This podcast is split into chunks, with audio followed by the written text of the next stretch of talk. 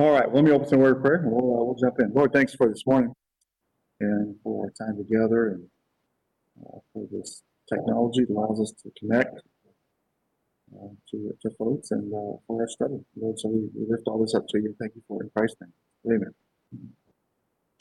Okay, Gloria had a question that starts off with, so I want to answer that, and then we'll So give us a little bit of the background of what's going on.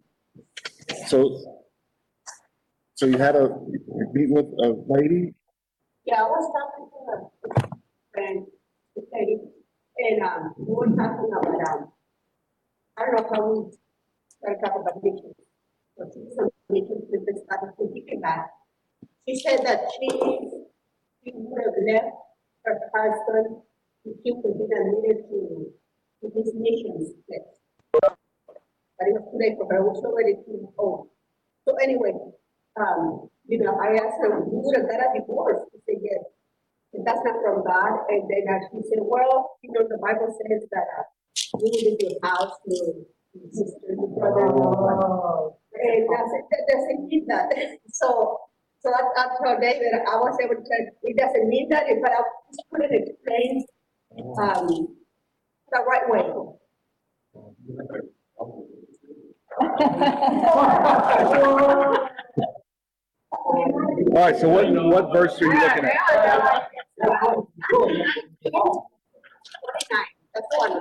Okay, so because then he went on with the disciples who had them when Jesus called them and they left everything now.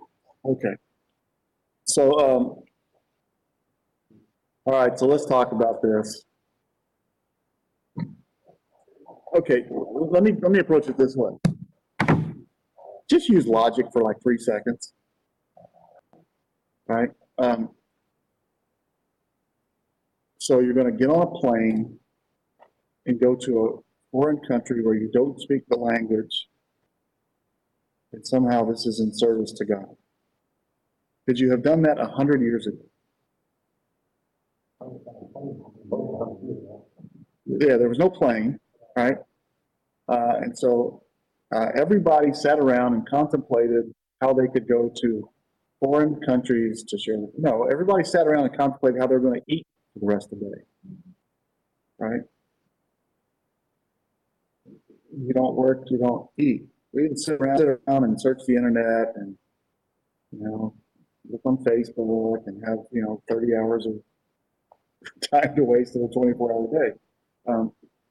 And so service to the Lord was service in your family. Right? You didn't even live in a town. You go back 200 years, 300 years, you go back before the Industrial Revolution, towns were not, you couldn't feed yourself in a town. You had to grow your own food.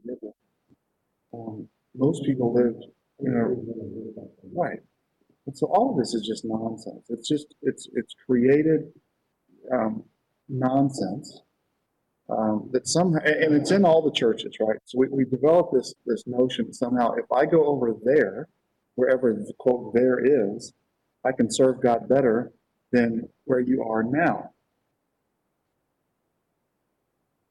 So let me get this right. She's going to divorce her husband to serve the Lord. Just say that slowly until it makes sense. That's what I'm telling you. Just keep saying that slowly until it makes sense. And when it makes sense, then divorce your husband. It's just nonsense. It's craziness.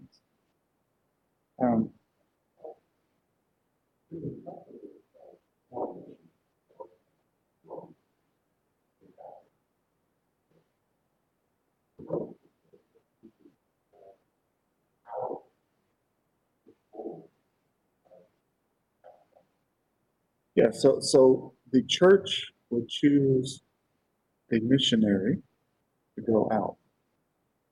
Go out where? I don't know, to the next town? To the next,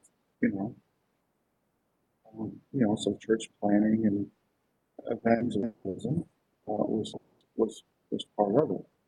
So now turn to Matthew chapter 19, and there's, of course, this passage.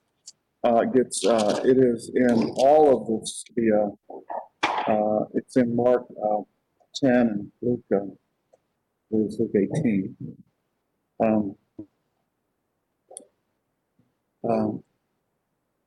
And so Jesus is teaching his disciples. Now, who are his disciples? I mean, you have to know who these disciples are, right? Okay, hold your finger and go to, this will take some time, but I want you to see how this works, because you can't just pick a verse in isolation and make it mean whatever you want. And that's what this lady's doing, and it is so frustrating. It is just, I'm getting old and grumpy and kind of tired of it. I've not had enough of it, you know? I'm frustrated with people who do this, and they wouldn't read anything else that, nothing, but they somehow do it here. So turn to Ephesians chapter 4. We'll just walk you through some, and we'll just kind of go through it and sound out some of the big words and see if it makes any sense. Okay. So in chapter 4, Paul is explaining how this prayer that he has for the Ephesians is going to take place, how they're going to come to have a spirit of knowledge and wisdom and truth and understanding. Okay, and so he's explained it for 3 chapters, and then he's going to sum it up. Therefore, there is one body. That one body is the church. I'm in 4:4, and one Spirit. The Holy Spirit indwells the body. That's chapters 1 through 3. There is one hope, return of Christ. One calling, the calling to Christ. One Lord, one faith, one baptism. But to each one, verse 4, he has given to each one of us, grace has been given according to the measure of Christ's gift. He gave some as apostles, right? And some as prophets, and some as evangelists, and some as pastors, and some as teachers, for the equipping of the saints, for the works of service, for the building up of the body of Christ. Okay. Apostle is a sent one. Okay. If you had a letter and you sent the letter to the next town, you had commissioned an apostle to take the letter to the what you did, okay? So Christ commissions the apostles to take the message out. They were followers, now they're sent ones. But not all are apostles, are they? Okay. So these are people identified in the church for the equipping of the saints for works of service. Okay. Turn over to 1 Corinthians. Turn back to 1 Corinthians, chapter 12. Now, concerning spiritual gifts, I do not want you to be unaware. You know that when you were pagans, you were led astray by dumb idols, however you were led. Therefore, I make known to you that no one speaking in the Spirit of God says Jesus is accursed. No one says Jesus is Lord except by the Spirit. Now, there are a variety of gifts, but the same Spirit. So how many spirits are there? One. And where does the Spirit dwell? In the body. There are a variety of effects, but the same God who works out all things. But to each one, a manifestation of the Spirit has been given for the common good. To one is given a word of wisdom through the Spirit. Another, word of knowledge through the same Spirit. And it continues, right? So the purpose of the spirits, for verse 12, for even as the body is one, yet it has many members, and all of the members are of the same body. Though they are many, are one body. So also is Christ. For by one Spirit, we were all baptized into one body. Okay, so there's one body. The Spirit dwells in the body, and you are a member of the body if you are baptized into Christ with faith. For the body is not one member, verse 14, but many. All right, so it continues. And it goes down and he says, look at verse 28. So now you are Christ, y'all are Christ's body, verse 27. And individually members of it. Does that make sense? He's saying this in every single book. And God has appointed in the church, first, apostles, second, prophets, third, teachers, then miracles, then gifts of healing and helps and administration. All are not apostles, are they? Answer? No. And in the Greek construction, they have a construction that if the question is asked in this way, the answer is no. So it's all are not apostles. Not all are apostles, are they? Of course not. Are all prophets? No. Not all are teachers, are they? No. Not all workers, no. No. Not all have to. No, right to each one. And so some were sent out to be apostles. Who were the apostles?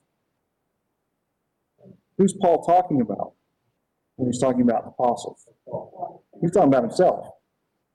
Yeah, Paul's talking about himself. He says, you're not an apostle on me. That's what's going on in 1 Corinthians. Okay? Now, go back to the story of the Gospels. Just tell me the story. What's going on? Jesus shows up, and what does he do? He baptized, Holy Spirit.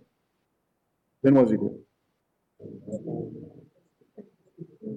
Chooses his disciples. And why does he choose his disciples? Because they're going to go from his followers to the ones that are sent. Right? Okay, so go to Acts chapter 1. So all we're doing here is we're just reading the story. We're just reading parts of the story.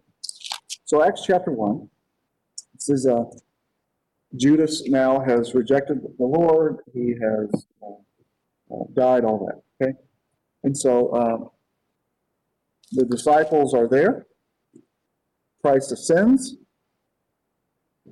and the 11 are named.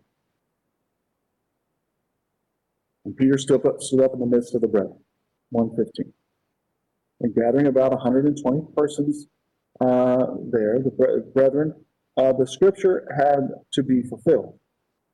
Verse 16, which the Holy Spirit foretold by the mouth of David concerning Judas, who became a guide to those who arrested Jesus, for he was counted among us and received his portion in this ministry.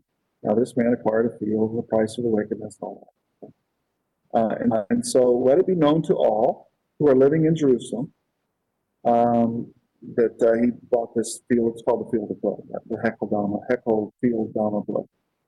For it is written in the book of Psalms, let his homestead be a desolation, and no man dwell in it, and his office be given to another. Verse 21, it is therefore necessary that the men who accompanied us all the time that the Lord Jesus went in and out among us, beginning with the baptism of John, until the day that he was taken up from us, one of these should become a witness with us of his resurrection. Now, I want you to stop and think about that. One of them should become a witness of us of his resurrection. They're going to pick among those who were with him the whole time. Weren't they all witnesses? Well, then how are they going to pick one to be a witness? Weren't they all supposed to go on world missions? Did you catch that? Well, they picked one. They prayed. They before two men, Joseph and Barsabas, and they prayed, and they drew lots, and the lot fell to Matthias, and they numbered him among the 11. Right now, So they're picking one after Jesus is gone to join their group. These are the ones who are going to provide the eyewitness testimony to the world. Okay? All right, now go back to Matthew 19, Luke 18, Mark 10. Okay? Now what's going on here? Israel has rejected the Christ, so Jesus is now teaching parables to his disciples. And he is going to call them to do something. What's it going to cause them to do? Remember, this comes right after the rich young ruler. Remember, the rich young ruler says, what do I have to do? He says, sell everything, give it to the poor, and follow me. And he says, well, I can't do that. And Peter answered and said to him, verse 27, behold, we left everything and followed you. What then will there be for us? Kind of a wrong question, isn't it? What do we get? And Jesus said to them, truly, truly, I say to you,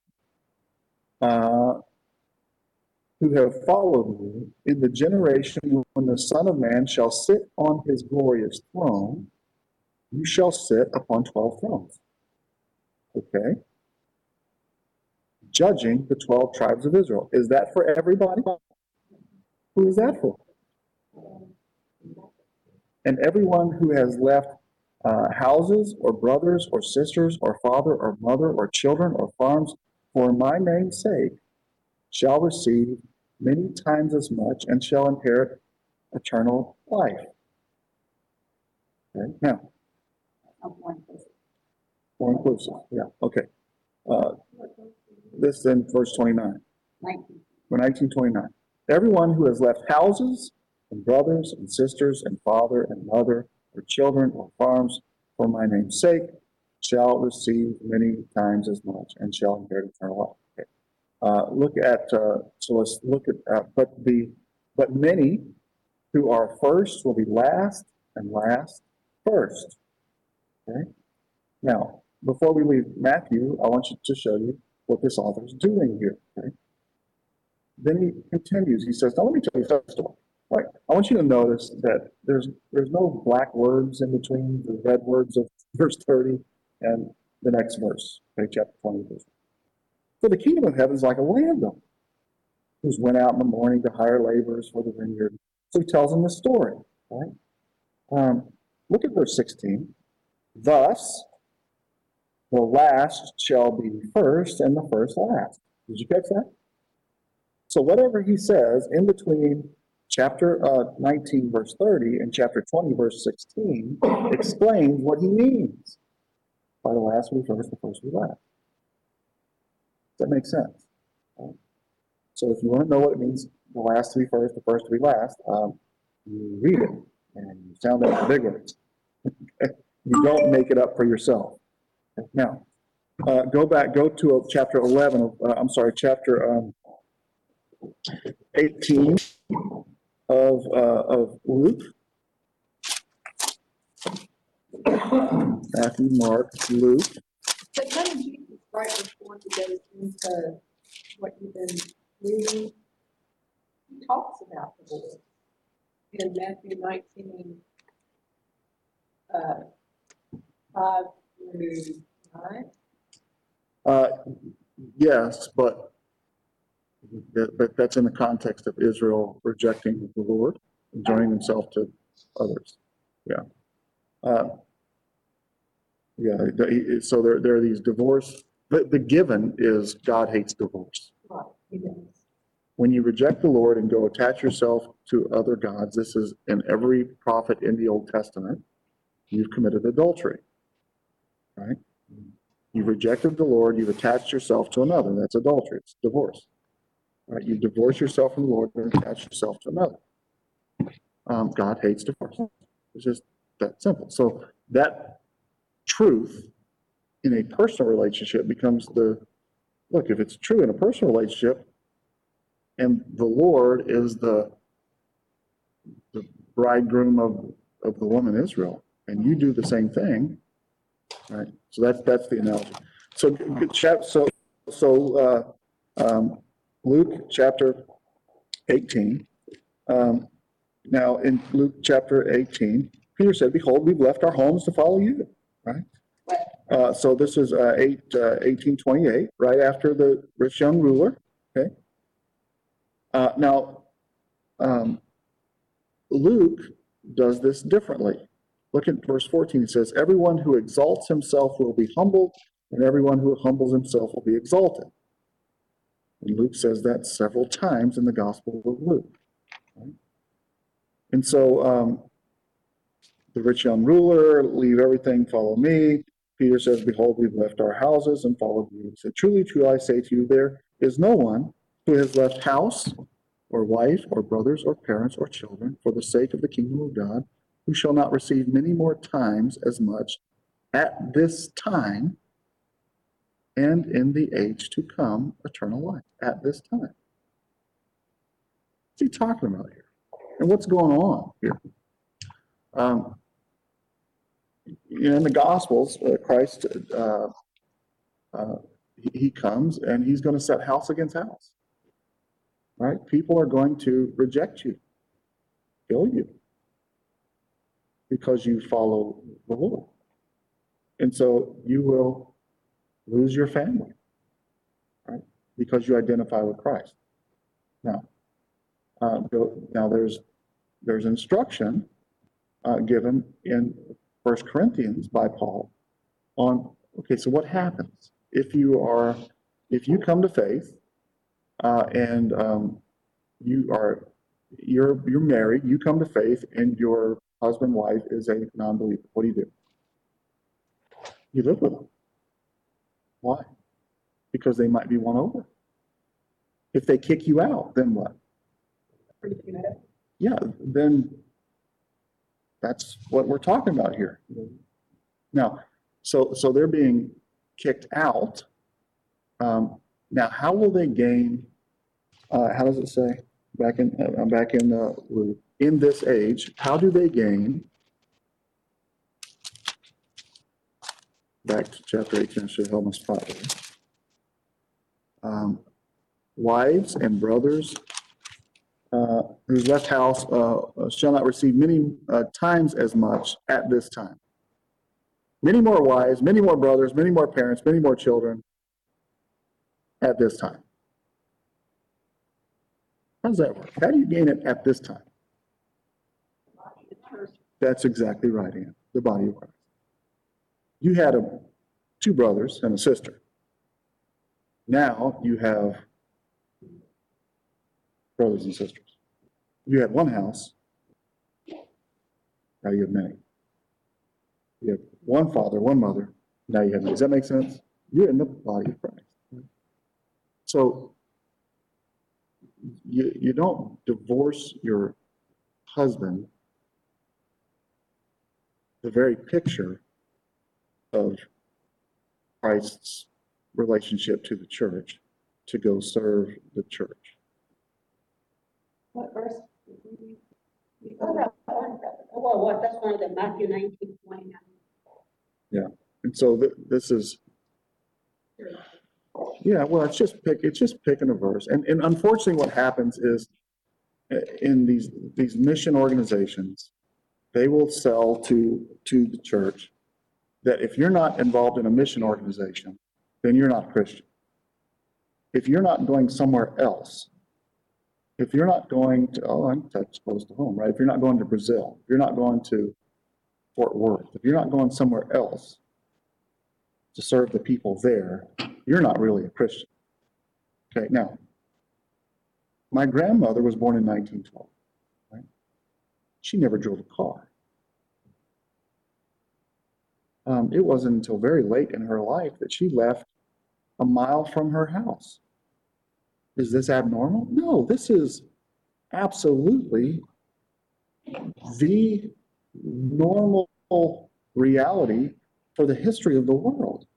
If you didn't have a car, if you didn't have any means of transportation other than a horse, if you could ride it and you owned one and had enough free time to go jump on a horse, you didn't go 5 miles from where you were born your whole life. 5 miles, that's pretty good ways. When was the last time you walked more than a half a mile from your house, right? Unfortunately, last night. Well, so. Somehow we've got to this place where we think that this is normal. This isn't normal, right? Getting on the internet and doing this isn't church, right? We're barely doing church. We come together once a week for an hour. or two. That's not church.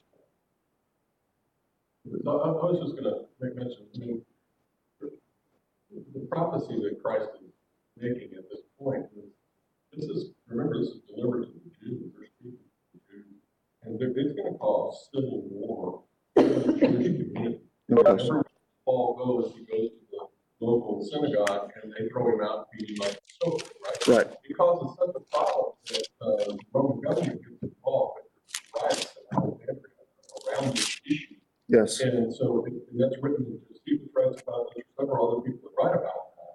And so there are Jews that are, their families are going to be split asunder as a result of believing faith in Christ. I think we look at it from a Western Gentile perspective, and we think we have to make this, we're really not that kind of persecution. Right. So for those of you online who can't hear, so what Chick is saying is that this was going to cause a rift. This was going to cause division among households. Okay, let me show you another verse that maybe I should take this as my life. It's a little earlier in the book of Luke. Now the great multitudes were going along with him, and he turned and said to them, I'm in chapter 14, verse 25, now verse 26. If anyone comes to me and does not hate his own father and his own mother and his wife and his children. All right, woman. Right, this is Jesus has called me to hate my wife and to hate my children and to hate my mother and to hate my father and even hate my own life. Cannot be my disciple. Huh?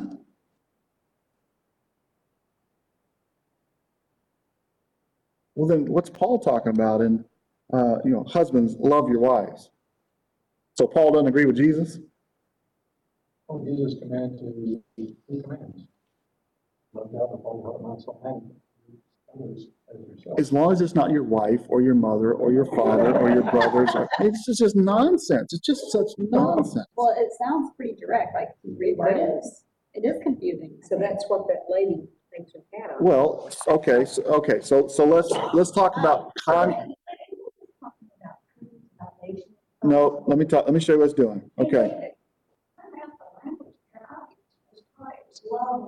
Yeah. Hate means love less. No, that's how we dance around it. Let me show you the context. Okay. All right. So what's going on here? All right. Remember, this is Jews. And this is Pharisees. So you ask a Pharisee, why are you saved? Why are you righteous? Okay, what is it about the law that made the Jew righteous? Go up a little bit in chapter 14, and he this is in verse 12. He went in, and he was went on and said to say to the one who had invited him, when you give a luncheon or dinner or invite your friends. Or your brothers, or your do not invite your friends, or your brothers, or your relatives, or your rich neighbors. Okay, there we go. All right, so you don't. If you're throwing a party, you don't invite your friends, you don't invite your brothers, you don't invite your relatives, you don't invite your rich neighbors, unless they invite you in return and you have repayment. So if you ever throw a party, here's who you're supposed to invite: poor people, crippled people, lame, and blind. There you go.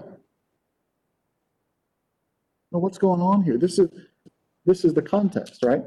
In the story of Luke, there are rich people and poor people, okay? And the Pharisees are rich. And what do they think about rich people? Blessed. They're blessed. They're blessed. Right? And who are the blessed ones?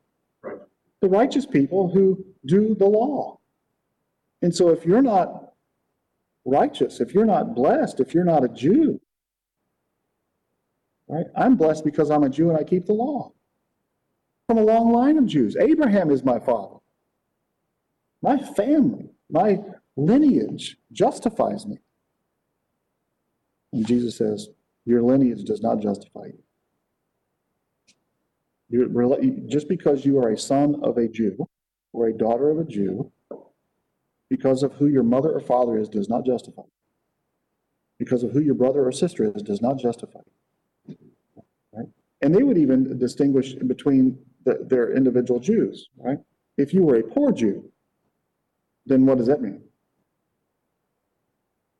That's following the law. You're not blessed. You don't keep the law. That's why you're lame. That's why you're crippled. That's why you are blind. That's why you're poor. We are righteous. You are not. Says Jesus says, that's from the pit of hell. You're not righteous because of the family you were born to, because of who your relatives are, because of what parties you're invited to. Of course, this is what's going on in the whole book right there. They're inviting their own friends and throwing parties, right? And in between everyone who humbles himself will be exalted, and everyone who comes to me, let's read the story in between these two statements, right? When you throw a party, invite these people, because everyone who hates these people. In between, again, right, just like in chapter 20 of Matthew, 19 of Matthew, you get the same thing here. And when one of those who were reclining at the table with him heard this, he said, "Blessed is everyone who shall eat bread in the kingdom of God." And Jesus said to him, "A certain man was giving a dinner." Okay. A certain man was giving a big dinner, and he invited many. And at the dinner hour, he sent out his slave to say to those who had been invited, "Come now, everything is ready." And they all alike began to make excuses. The first one said, "I have bought a piece of land. I need to be excused." The other, "I bought 5 yoke of oxen. I need to be excused." The other, "I've married a wife. I can't come." And the slave came back and reported this to the master. Then the head of the household became angry and said to the slave, "Go at once into the streets and the lanes of the city and bring in here the" same list, "poor and the crippled and the blind and the lame." And the slave said, "Master, what you've commanded has already been done, and still there is room." And the master said to the slave, "Then go into the highways and into the hedges and compel them to come in, that my house be fulfilled. For I tell you that none of those men who were invited shall taste of my dinner." Now, in the story, these are the people in Jerusalem, okay? The Pharisees in Jerusalem. They're the ones making excuses. They're the ones rejecting Christ. And the ones who are accepting Christ are the lame and the crippled and the blind and the poor, right? And so what's happening, so Jesus says, let me tell you a parable. It's not a parable like, hey, this is a new story. No, he's saying, let me tell you what's going on here so that you can interpret this. I'm the slave sent out by the master to invite you, and you rejected the invitation. And so I have invited the lame and the poor and the crippled and the blind, and there's still room. And so we're going to go into the highways and byways. We're going into the diaspora, and we're going to invite all the Jews. But you're not coming. Yeah, I would have preferred to hear it like that. That's the story. That's how stories work. Read this. This is how. So no story, no movie. The narrator says, "Okay, now let me interpret for you what's going on." This is how scenes develop, right? So when we're in narrative literature, we're in a story. You can't just pick something that someone says in the story and say, "Oh, that's my life verse." But this also applies back to Deuteronomy 20, Deuteronomy chapter 20. Yeah. So what's happening in the Gospel of Luke, what's happening in the Gospel of Matthew, has great weight on what Jesus is saying. Jesus is saying these things in response to these people who are doing certain things in the book, right? It's so ridiculous how we do this. I've got a son. He was 7 years old. He got up one morning and said, "Dad, what time do you want to go get donuts? It's Saturday morning." I said, "Whatever you want." Right? Now it's 43 years later, and he says, "Dad, you said we could get donuts whenever we want." What? This is what we're doing. It's just nonsense. It's just ridiculous nonsense. Which verses? I hate verse about hate your father. Not leave, but hate. 14. Which one? This is in Luke 14:26. It's also in Matthew 10:37. So what you're saying then is 26 and 27 is really about you don't get here because of your genealogy. That's exactly right. Yeah, your genealogy doesn't save you, Mr. Jew. By the way, when you get to the book of Galatians, that's exactly what Paul always said in Galatians. In the Gospels, so the disciples are following Jesus, and he's interacting with the Pharisees, and Jesus says to the Pharisees, he's talking to the Pharisees, and they're rejecting Jesus, and Jesus says, your father is Satan. And they say, no, our father is Abraham. We follow Moses. Moses we know. We don't know you. We're disciples of Moses. No. If you were a disciple of Moses, you would believe in me, for Moses was with me. If you were followers of Abraham, if you were children of Abraham, you would believe, for Abraham saw my day and rejoiced. So this verse 26 and 27, so that's kind of like saying, if you don't, let's say, for instance, people make excuses, I don't care if my kids or my mom or my husband. Is that what these verses mean? That you don't believe that to serve God, not meaning legally, physically, but just. No. It's saying if you think you're justified because of who you are, you're not. Your genealogy means nothing. Your skin color means nothing. Your ethnicity means nothing. Right.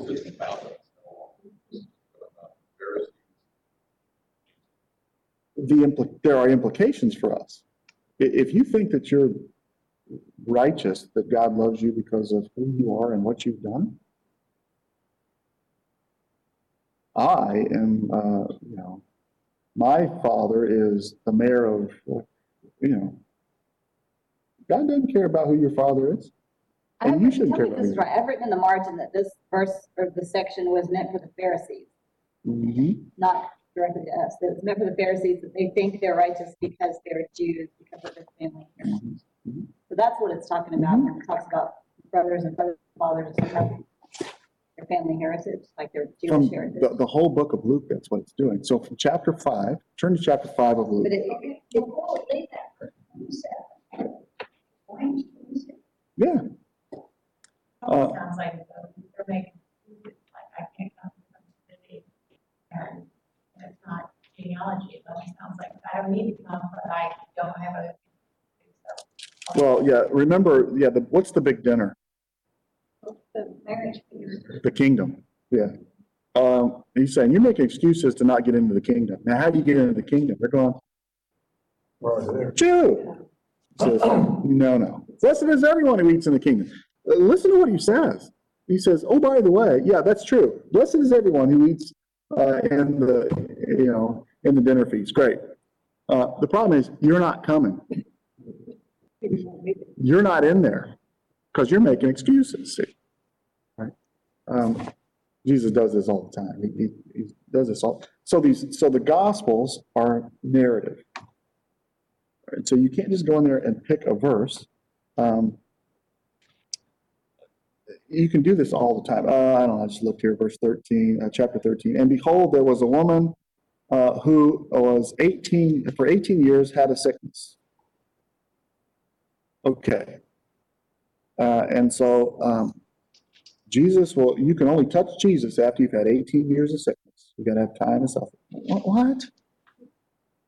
That's the type of ridiculous stuff that we do, and it just is tiring. But can you help Gloria, with a shortcut to explain that verse to her friend? Because she probably won't be able to go through all the stuff you went through to explain that to her, right? I mean, I don't know. It's just it's a lot of information.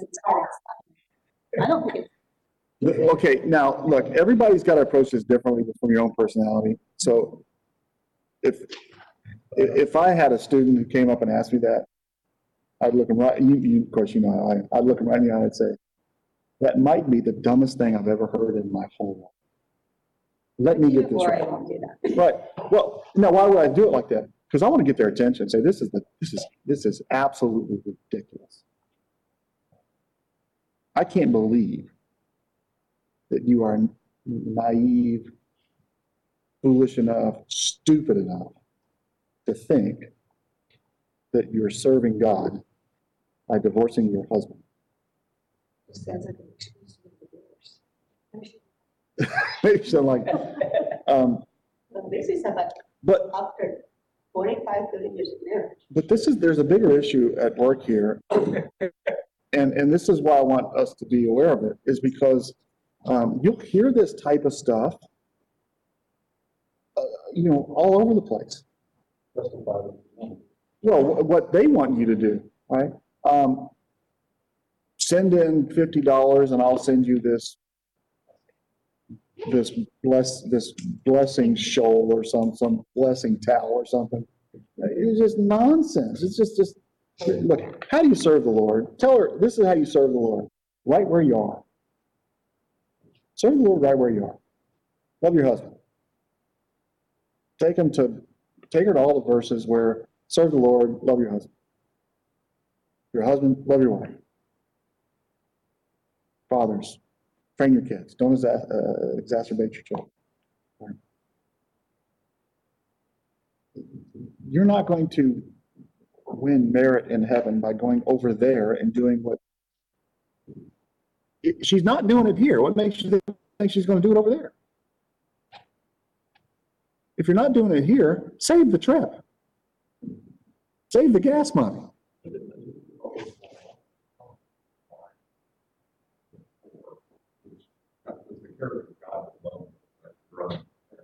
And it's like interesting contrast that builders they were not doing that. They weren't anything like that.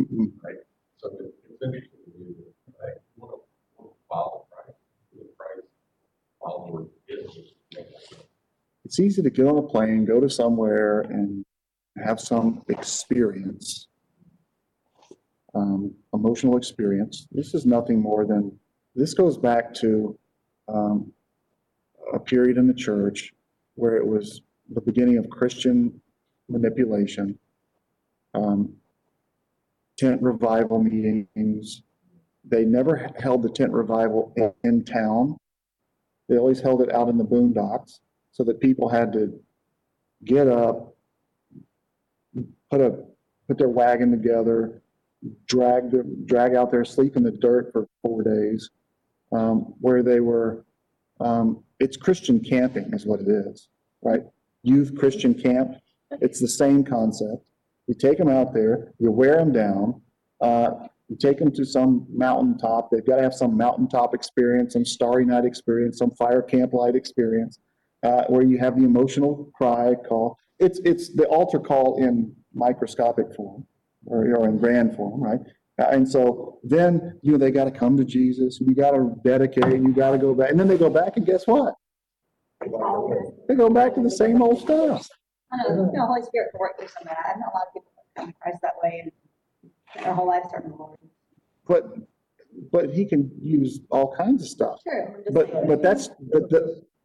They miss a lot like Scott's doing to sacrifice their family because they're seen in the church and their kids. It's manipulation. The purpose of it from the core was manipulation, and then the church starts to do it because it works, not because it's built on any sound theological principle. And so pragmatism rules the day. So why do we do what we do? We do it because it works. Well, why do we do it? I don't know. It works because a guy named Charles Finney, who rejected Christ, who rejected the substitutionary atonement, who rejected that Jesus was the perfect man, he taught that Jesus was an example. And that if you don't live a holy life, you will die just like Jesus did. And so it is the job of the preacher to convince the people to live a holy life. And so let's drag them out into the boondocks, and let's get them tired, and let's wear them down, because the spirit is willing, but the flesh is weak, right? And so we've got to wear down the flesh so that it's just manipulation, and it's horrible theology, and we continue to do it in the church, right? And so what begins with horrible theology is propagated, repeated by pragmatism, because it works, right? Then you actually go to the first story in college and codify it with work. Yeah, and so Christian camping today, for the most part, is built on the theology of Charles Finney. Why? I know people serve God for really long, and they're trying to basically earn their way by doing, knowing, and rejecting their fathers. And experientialism is the, so that you have this experience, and so then you're always trying to reproduce the experience, the emotional. So you've got to have another emotional something, mountaintop, or, you're not really saved, or, I'm spiritually dry, or it's just nonsense. So this stuff frustrates me, because we're so far led astray from what sound doctrine is in the church. Jesus can work with the lights on. The Holy Spirit work with the lights on. You don't need to turn the lights off. You don't need a campfire. From Jesus, right? But they just don't. Have you shared the gospel with them? So all this is just the source of it is really bad teaching in the church, and in, don't get me started with parachurch organizations. Parachurch. I'm afraid to ask. I just wonder what to score one. Yeah. Okay. It says, and everyone who has left houses of brothers, mm-hmm. who has left, you said something about who's Jesus talking to? If I'm kicked out, okay, this means that maybe somebody that becomes a Christian. And you might get kicked out by your husband that is not a Christian. Is that what it means, or no? That's not what he's talking to the disciples. The disciples have left their fishing camp. They left their father and their mother to follow. Okay, the person over here, it's talking about to the disciples. Yeah, so he then sends them out. So now let's talk earlier in Matthew, right? So we're in Matthew 19. Let's talk about in Matthew chapter 10. In Matthew chapter 10, Jesus sends his disciples out, those who have left everything, sends them out to share the gospel with people, to go into these towns. If they receive you, they receive him. If they reject you, they reject him, right? If they welcome you into their house, great, right? If they don't, dust off your feet and go on down the road. So they're not supposed to take any money with them, the story, right? That's not talking about world missions. It's not talking about missionaries who are not supposed to take any money and only wear one coat. It's not what it's talking about. It's talking about Jesus sending his disciples out to see how Israel is going to respond to this message, right? These disciples, have they lost everything to follow, left everything to follow him? Yes. What do you mean left everything? They had the fishing business, and they left the fishing business, and they're following Jesus. Following him how? Spiritually? No. They're walking with him. Right? They're walking with him. So that was talking to specific people in a specific time and place. It wasn't there for them. It wasn't there. Jesus was talking to... The author is recording Jesus talking to his disciples. So they left their houses, their brothers, their sisters. Yep. For God's name. For God's name. For what purpose? Because they were going to be the eyewitnesses. Right? I'm not an eyewitness. I didn't see nothing. All I have is this. This is the eyewitness account recorded for us. Right? And so if we all go somewhere else, let's talk about missions. If we all go somewhere else, what have we accomplished? If we in Brenham go to, so, okay, well, we can't stay here, so everybody's got to go somewhere else. And if you're in any missions organization, they're going to tell you, you can't go anywhere in America or anywhere that's English speaking. What's hilarious about that is one of the places where missionaries are being sent to now is America. Yeah. Yeah. Because we're doing such a stellar job of sharing the gospel here. We've got missionaries coming from China to America to share the gospel with Americans. Yeah, there's probably yeah. I had one. We were on one conference call with a church with a student who's in China, and the government had come in and just destroyed the building, kicked them all out of the building, and told them they're not allowed to move. And so one of the professor's response was, well, we'll pray for you for another place to meet, and we'll pray.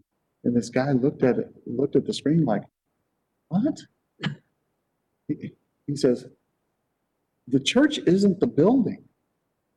We're going to meet. We don't need a building to meet. And I'm thinking, here's this church plant pastor who's got little to no theological training, who understands the church better than the American, scholar who doesn't know what the church is. Church isn't the building.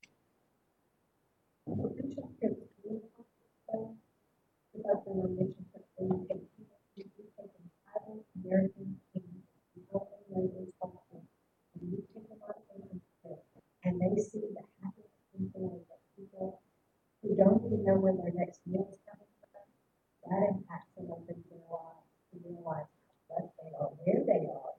Yeah, but it's Americans, right? So, hey, you little spoiled brat kid, you need to recognize that you don't need to be a spoiled brat. So let us take you over there, not to serve the people there, not to actually share the gospel there, but to scold you so that you will shape up. That's not a goal of a mission trip.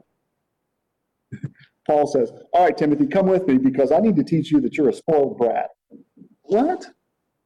No. What are we doing? It's just nonsense. And that's what youth mission trips has turned into. Well, and that's why the Bible, Paul talks about a lot about false teaching, false prophets, because they creep in unnoticed. And we don't know the difference because we don't take the time to read his word and read all of it. And then live in accordance with it. Yes, and being obedient right where you're at. Right where we are. Yes. Right? And so if we can get to the understanding that the church isn't the place where we meet on Sunday, to answer a theological question. The church is a people who are to live in the community in such a way that the world will see the way that we live, the way that we love one another,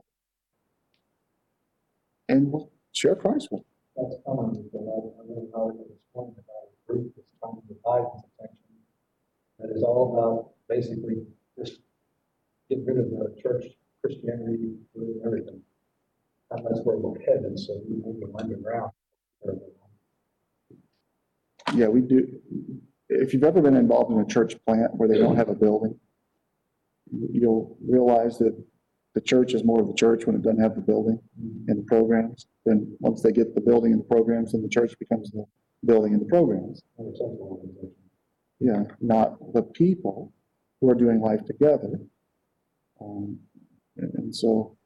So that's frustrating. So, and the reason it frustrates me so much, Gloria, is not because of what the problem is not what this lady individually is thinking. Where'd she get this? Where was she taught this garbage? And it's in the camp. It's the Christians, the quote Christians. I'm not saying they're not Christians. I'm saying it's Christian mission organizations, and the quote church that's teaching this ridiculous garbage. It's garbage, right? You don't have to go be a world missionary to serve God faithfully. You can serve God faithfully and never lead a single soul to Christ. Do you know that?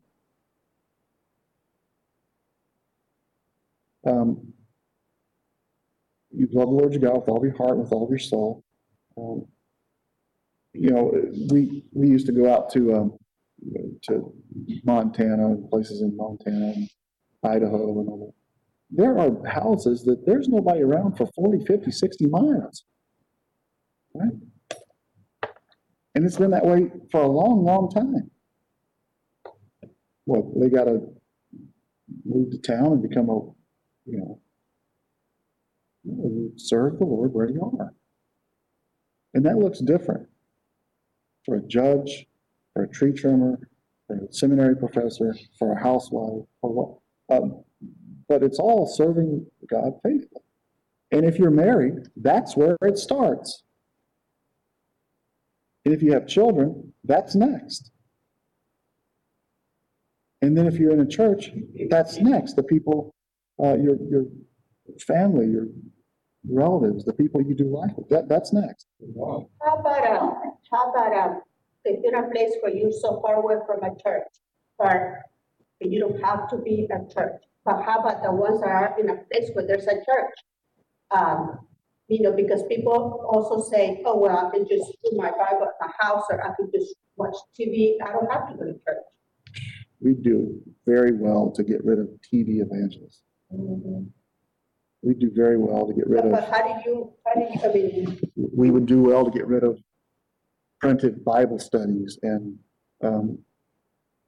people writing books for Christians to read. I mean, a lot of people now don't feel like they need to be part of a church community. Because where are they getting that? They're getting it from the church. But I think she's contrasting what you said about if you live 50, 60 miles from people and stay at your house and that's your mission field and that's your church. Yeah, how do you explain that? And people are using that excuse that they don't want to be at church. They don't have a church. To not have a church, so they did the best they could, right? For the ones that do have a church close by, because of our love to the Lord, we gotta be there. The body of Christ. Yeah, the body of Christ. If you say you love the Lord and you don't serve His body, you don't love the Lord. You've got a really distorted view of what it means to serve the Lord. You're not serving the Lord, you're serving yourself. If you're going on a mission trip so that your kids will shape up, you're not serving the Lord, you're not serving the body of Christ, you're serving yourself so that your kids won't be such spoiled brats. That's self-serving, right? To love the Lord is to love the church, to love the body of Christ, not the buildings. Couldn't care less about the buildings, the programs, the procedures, the landscaping. None of that matters. None of it matters. It's not the church. Church is the people. You can still leave in everyone's home. It doesn't matter where you're at. By your works,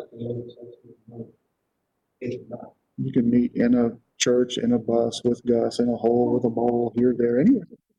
Well, I don't know giving. I mean, so many missionaries are not organizations.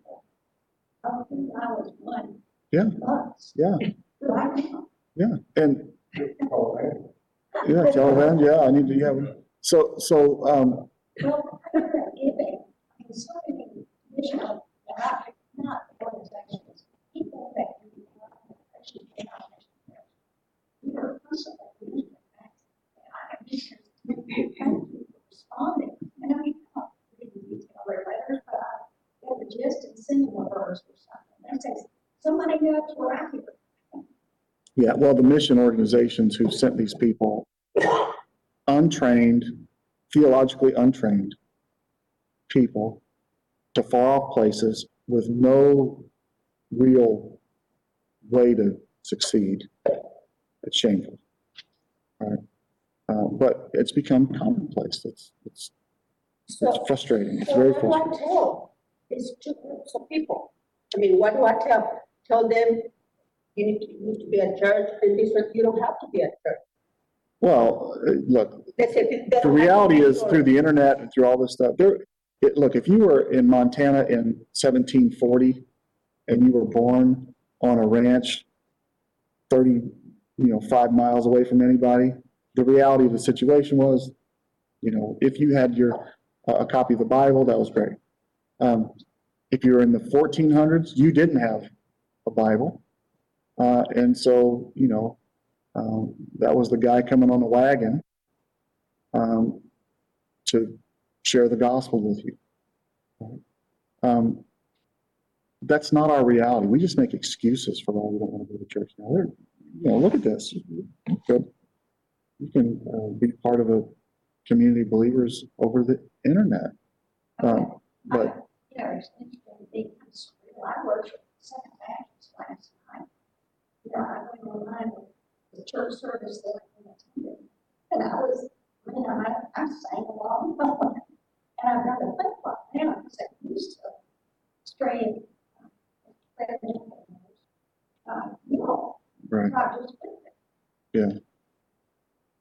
The you can start with the beginning of what is the definition. A lot of people say, "Well, I don't want to be part of that."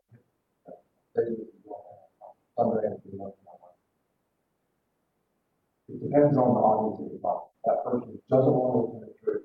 There's something going on with the definition of truth and how it's true. The person who's in that want to stay in my house there. Each one of those is going to be a different conversation. And how it's actually reached that person is going to be, you don't have to tailor your response to it.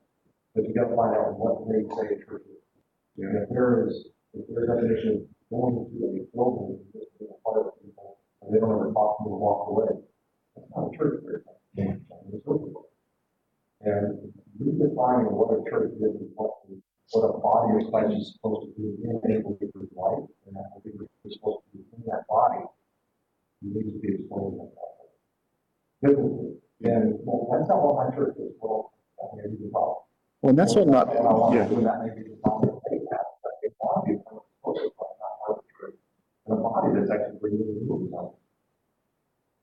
I had a really tough discussion with the college that we really didn't want to be part of. We couldn't find all the Dallas and I can stop here. Probably not true. I'm probably going to be here. So what I would say to this lady is, if she's genuine, I don't have any reason to think she's not. You got to re-explain. You got to explain to her that serving the Lord faithfully, for someone who's married, is serving your spouse faithfully. And if you have children, then that's next, and then. So the fact that she's married, and we have students who are two married couple, both go to seminary, and one of them wants to be a missionary and the other one doesn't. What do you do with that? Well, if you're married to a person who doesn't want to be a missionary, then two things have to happen. Either their heart's got to change, or you weren't called to missions. You were called to missions. See, I love when someone says, "Well, I've been called to missions in Hawaii." Yeah, me too. Right? Yeah, I'm for missions in Hawaii. Yeah, we're all called to missions. We just think that missions is somewhere else. Your mission is right here in front of you, and it never stops. It's where your feet are. It's your family, your husband, your wife, your kids, the people that you see every single day when you're trimming trees or swinging the gavel and saying, "Hey, you better shape up." Or, that's a mission. That's why the office of deacons and managing our home. I don't need to manage the church. That's exactly right. And the word deacon means servant. Servant. I got space. The world is here. Yeah, me too. probably the people. Right. My daughter went on missions. She's fresh out of college. Every hair on my head. I hate to say that. She went on 11-month mission. And she had a little bit of training in Georgia. We were brought up, Jewish. So we really didn't understand what did that happen. And she went on mission for 11 months, now I went right out from Swaziland, Mozambique, and just on all over to Malaysia, and she came back, and took 2 other ones out. Mm-hmm. That right there tamed every hair on my head to where I had before. I was born to the first year. Right. Completely changed. I'm so proud of her. Dad, no, it doesn't say that. This is what it says. Look at who so-and-so. Right. Okay. Yeah. So one of the things that happens, and we see this a lot, is that when people leave America, they realize the church isn't American church. Yeah. The American church isn't church. The church is what they see outside of America. Not always. But in other words, if you get rid of everything that is distinctly American from what we call church, what are you left with? And that's what you'll see in some places, not all, but in some places in missions. And for many, it opens their eyes to this is what the church was called to be. And then when they come back to America or the westernized, it's really in the West. We're just not as far down the road as the church in England, Germany, Europe. The church is dead there. The church is dead here too. It's just we don't recognize it as dead yet. But it's in many ways the American church is non-Christian. Not that there aren't Christians in the church, but what we do is not Christian. And so we continue to teach, force people to think through the scriptures. And I don't want to, we're all a product of kind of what we've come up in. And when you see the church throughout history, which is what some of what seminary training allows you to do, which is very helpful, you realize. And then your eyes are open to places around the world, and you see something distinctly different than what we're doing, and they call it church, like this Chinese church. You say, wait a second. That's not church. Either they're not church or we're not church. Or we need to think through what church is. And when you think through what church is scripturally, church is the body of Christ. I would say if you ask most people what's the church, they point to a building. Maybe even in our congregation. I think the study of Revelation helps us to understand the depravity of some of the churches, because he says to one, you think you're rich, but you're poor. Yeah. And then the other, you think you're alive, but you're dead. Mm-hmm. You lost your first love. Right. And to me, that's very convicting, because it's very sad. True. So it's a great question, and we kind of, I don't know, we hit a nerve here. She hit a nerve with me, because what frustrates me is not is that this woman would think this, but I know where she got it, and that just gets me all kind of frustrated that we're teaching such garbage in our churches, that we're leading people to the point where they would say something like, the Lord is calling me to leave my husband to go on a mission trip. What? You're actually telling her to sin. Yes. That's the problem. You're going to sin here so you can go do good over here. That doesn't work. Yeah, just crazy. So be faithful where you are. Chat comment. Let's see here. And then we need to close it up here. Where is my chat? There we go. Chat. You keep ruining all the horses. Sal, yeah. I feel like everyone thinks that you think missions are worthless. And I think you probably need to, I think maybe some organizations feel well, there's some value there. Oh, no, I don't think missions are worthless. Well, I think that missions, well, I think we've redefined missions in such a way that, that if you're not on a mission trip, you're not serving the Lord. I got a giant problem with that. If you're not serving the Lord, you're not serving the Lord. And going on a mission trip is not going to fix that. If your church isn't serving the community where it's at, don't tell me about you're going to go somewhere else and serve that community. If you're not serving the Lord where you are, don't tell me that going somewhere else is going to change that. It's not. Right? And so, the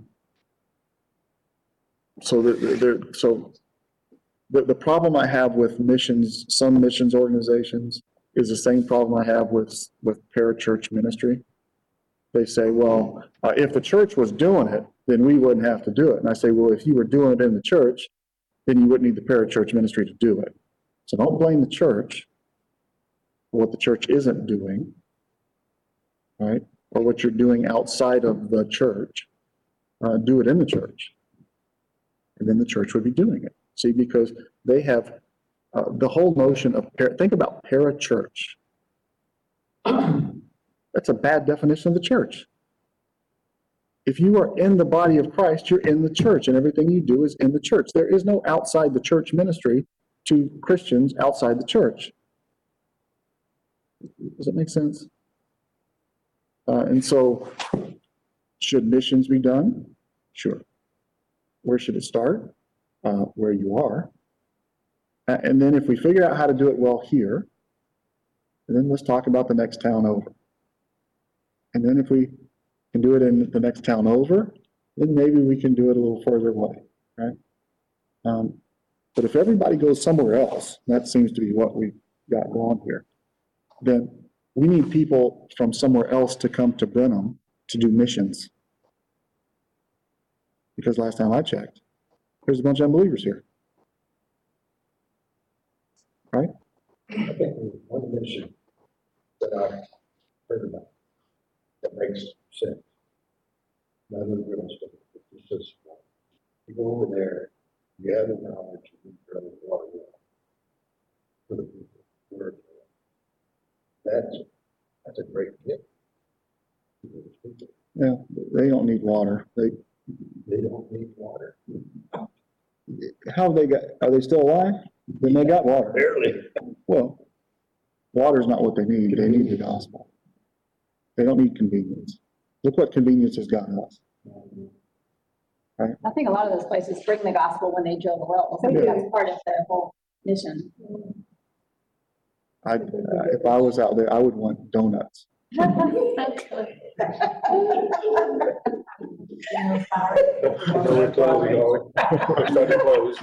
close this in prayer. Lord, thanks for our day, today and helping us or causing us to think about these things, and it's challenging. But Lord, we pray that you continue to challenge what we think about the church, what we think about the body of Christ, how we understand and how we can serve the body of Christ faithfully where we are. So, Lord, help us in all of that is our prayer in Christ's name. Amen.